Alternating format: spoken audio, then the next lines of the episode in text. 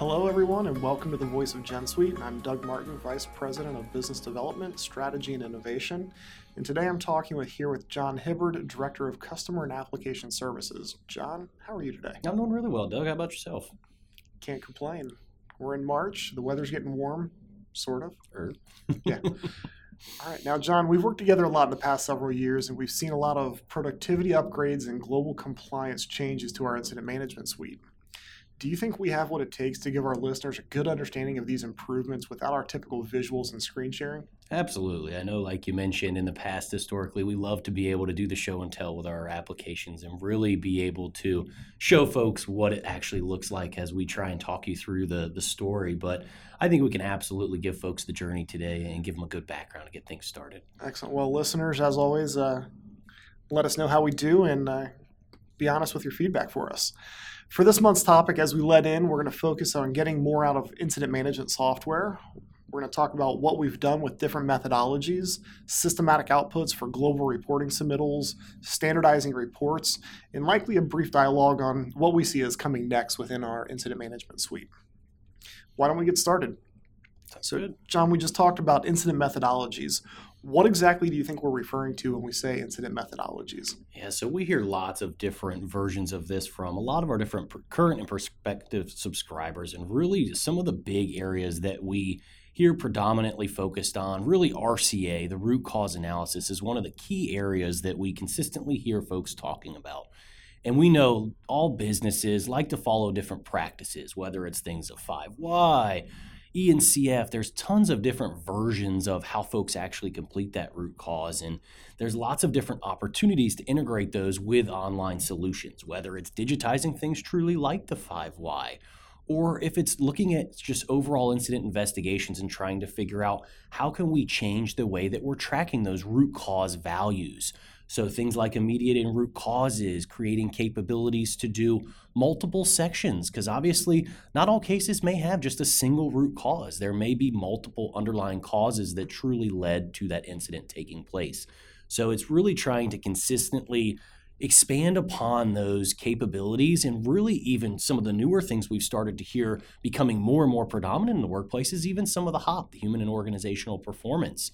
So it's trying to figure out how do we really go about changing the way that the system is set up to continue expanding the capabilities it has in these different areas. And I know we've done a lot with world class manufacturing based mm-hmm. companies as well, and there's some similarities to the HOP principles where you're really trying to drive more of a systematic process to help identify those root causes. Right. And again, as you identified, it's not just a single root cause that's occurring. It can be two, three, four, five different root causes and associated corrective actions, et cetera. Exactly. What have we done from an output perspective? Have you, have you seen variations there? Yes, there's lots of different ways that folks want to look at the data. So there's different forms that we've seen created. There's also, lots of different reporting mechanisms as well. But some of those bigger output things that we've even seen folks wanting to see are a lot of different, um, whether it's state specific forms, regional specific forms, there's lots of different views that folks like to see that data. Some of it obviously is compliance based. So if you've got regulatory obligations to have to fulfill a specific layout of those forms, that's also something that we've worked with folks on, making sure that we can adapt that to. And even if it's not regulation based, if you've got company based practices where you want an exact form that your headquarters requires. We've seen a lot of that lately as well. Fantastic. I think that also plays in things like the OSHA 300 forms, which have been around for eons years now. Doing more stuff with individual state report outs. Their first report of injuries is even right. a capability of the software. In looking internationally at things like, uh, I think we had worked on a project with RIDDOR based reporting yep. and variations of that across European countries. Absolutely. So just a couple different variations that we've done. Um, I know that we have done a lot of work with regards to country or not country, but company specific mm-hmm. reports. Um, do you have any, any insights on those as to kind of what, what the driving force is behind those? Yeah, so a lot of times the way that we see folks rolling out Gen Suite is they typically like to start with like a pilot based location. So there may be a different practice that the headquarters is driving in the beginning, and that's where a lot of our locations want to start using our software because of the robust mechanisms for reporting and visualization, a lot of those capabilities, but they still have the company based policies that they have to adhere to in the beginning while they're getting launched. And that's where we see a, a, huge need for being able to take your data that you're inputting into the Gen Suite system and getting it into your exact format, whether that's a PDF, Word document, visually color coding, everything matching exactly what the company headquarter group requires. So we were talking a lot about the incident output being more of a text document there for a minute. What about visuals? Have you seen much from standardization on visual outputs by country or by company? Yeah, absolutely. And that's what a lot of the different companies have um, different reporting requirements that they want to see, whether it's things like rates, whether it's things like even what we refer to as a safety triangle. Lots of those different views as to how they can see the visualization of the data that they're inputting into the system. So we do see a lot of those uh, items coming in. Excellent. I know I worked on a project with one of our current subscribers on world class manufacturing, and they had a huge focus on developing their CWO and their S matrix. And it was the first time within the S matrix that we had actually built the output like that and then integrated, I think it was six or seven additional charting components to, to launch immediately. So these sites that were used to extracting data by PDF document, one PDF at a time, to collate it into some type of a, an Excel document or a spreadsheet, to then create algorithms to build charts and reports within about 30 seconds of clicking the report, the site has access to all of this underlying information. It's changed the way that they're running their business and it's enabled them to put digital displays throughout some of their plants. And Gen Suite is live running on those displays mm-hmm. so that their leadership can go through and say, okay, I'm in this department show me the S matrix specifically, and then they'll click to look at the safety pyramid. They'll click to look at individual individual charting components by body part or by activity. Exactly, yeah. So it's been fascinating to see that. I, would heard about it probably four or five years yep. ago with people doing it, but this is one of the first deployments that I'd worked on where it was firsthand their goal out of the gate to make that happen in more of their facilities. Absolutely, and that's becoming more and more of a need, and we're seeing businesses continue to go more of the visualization aspect for all the different displays across sites. In the past, it was more just single metric based and where folks were just getting lost in the data, if you will, because you're trying to display that to your real end users, folks who are shop floor employees, and you want to put it in a break room and say, while you guys are eating, why don't you think about where you need to be concerned when you go back out on the workplace? So it's a bad idea to print out all the injury cases and post those in the break room? it may not be the best way to get the attention of the employees on where you need them to quickly focus. you want them to say, yeah, make sure you have your PPE on when you go back out on the floor. You probably want to give them more of a visual that someone can very quickly come in and, and very easily understand what they need to be focused on. That, that makes a lot of sense. Um, what about some other globalized incident management features uh, that, that our folks or our users have been considering in recent uh, deployments? Yeah, absolutely. That's what we've seen a lot more of the different global needs coming in, whether it's changing the entire mechanism from being more of an OSHA focus to a, a company based focus, or even like you started to mention earlier with RIDDOR. So, some of the things coming out of the UK and how we can directly align functionality to meet those different global um, needs that they have, whether it's documentation that they're required in their local region to actually upload for each injury record, or even helping ask some of the questions that we already know that those government agencies require each case is answered for. So, a lot of those different components. Awesome. I know I'm jumping all around here based on our topics. Uh, one other one that, that stands out to me is, is reporting. Again, we've mm-hmm. talked about reporting a lot here, but what have we done by way of helping companies see their data?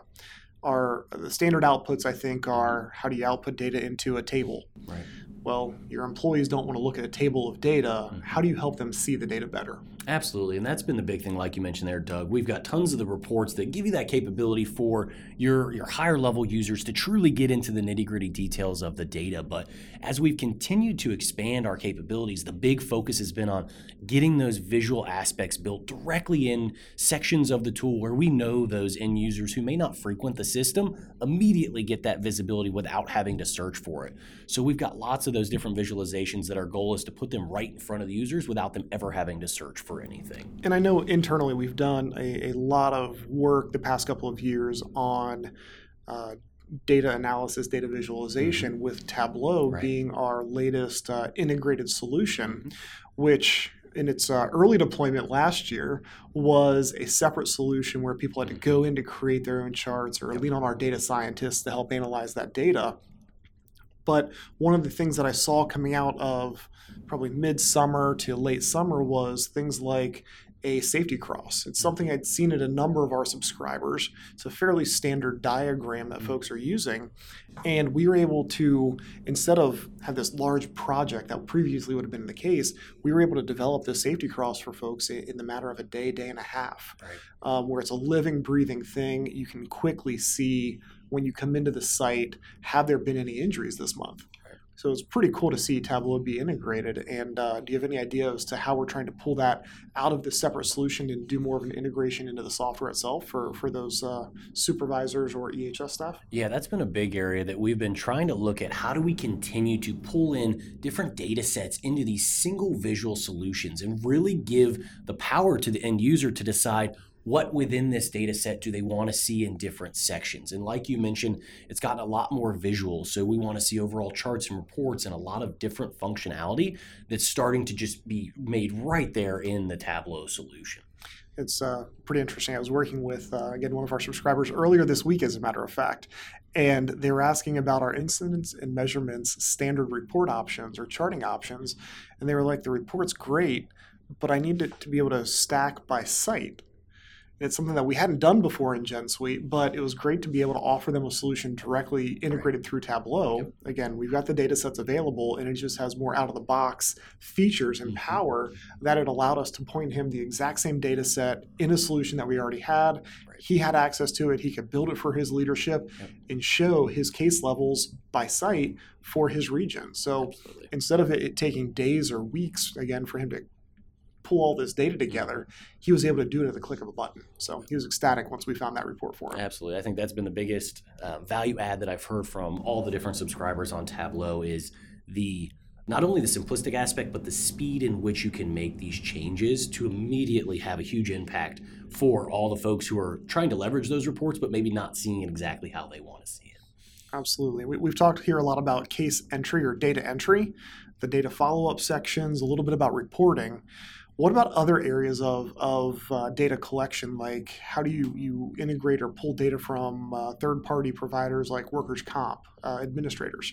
Absolutely. And that's what we've worked with a number of different providers from the third party aspect to focus on how we can integrate not only their workers' comp data with our actual case data, but also, as we've been talking a lot with reporting, is saying, okay, now that all these claims from third parties are tied into our Gen Suite cases, how can we visually tie these together to show um, claim based cost information? So, whether that's year over year, whether that's breaking down cost by cases, by site, lots of different opportunity to expand that. And, and even going a step further into things outside of workers' comp, like occupational health visits, continuing to try and build in third party or what we've seen in historically third party based information into your Gen Suite data so that you get, again, that consolidated single point to go in and actually complete your reporting. And uh, kind of carrying on that joke from earlier, all of this data is heavily protected. Right. Um, our permissions model, the way that we integrate it, we store the data individually, but we choose what gets displayed online. So Absolutely. all of our users aren't uh, needing to be concerned about their, their data being seen by, by Great point. Uh, additional users at their facilities right. as well looking through uh, my list of notes, I think we've covered a lot of it. Um, one other topic in here that kind of goes along with that idea of workers' comp costs is the idea of cost avoidance or cost savings, which is really some of the modeling that folks are trying to do now in order to help not justify the EHS group, but to help um, showcase the improvements that they're making from having their employees identify near misses all the way through um, potential injuries because there's a different level of um, significance to those cases, as well as what can be done to prevent them from becoming more significant cases as well. Kind of looking forward to wrapping things up here. Before we do, John, where do you see things going from here?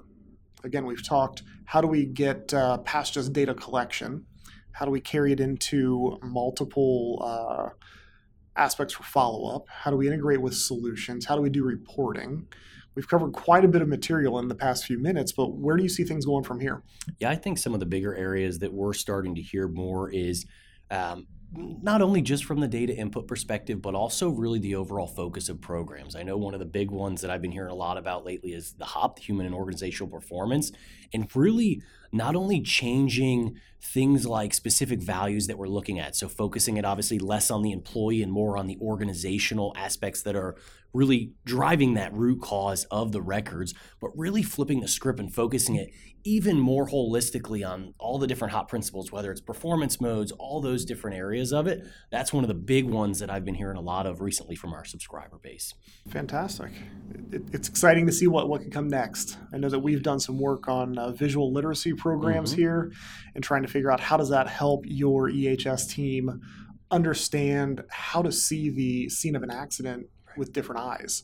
So that, that that's led to some very interesting uh, conversations around the, the water cooler, if you will, um, let alone how can that be deployed inside of the tool in our multiple corrective actions or multiple RCA uh, kind of methods.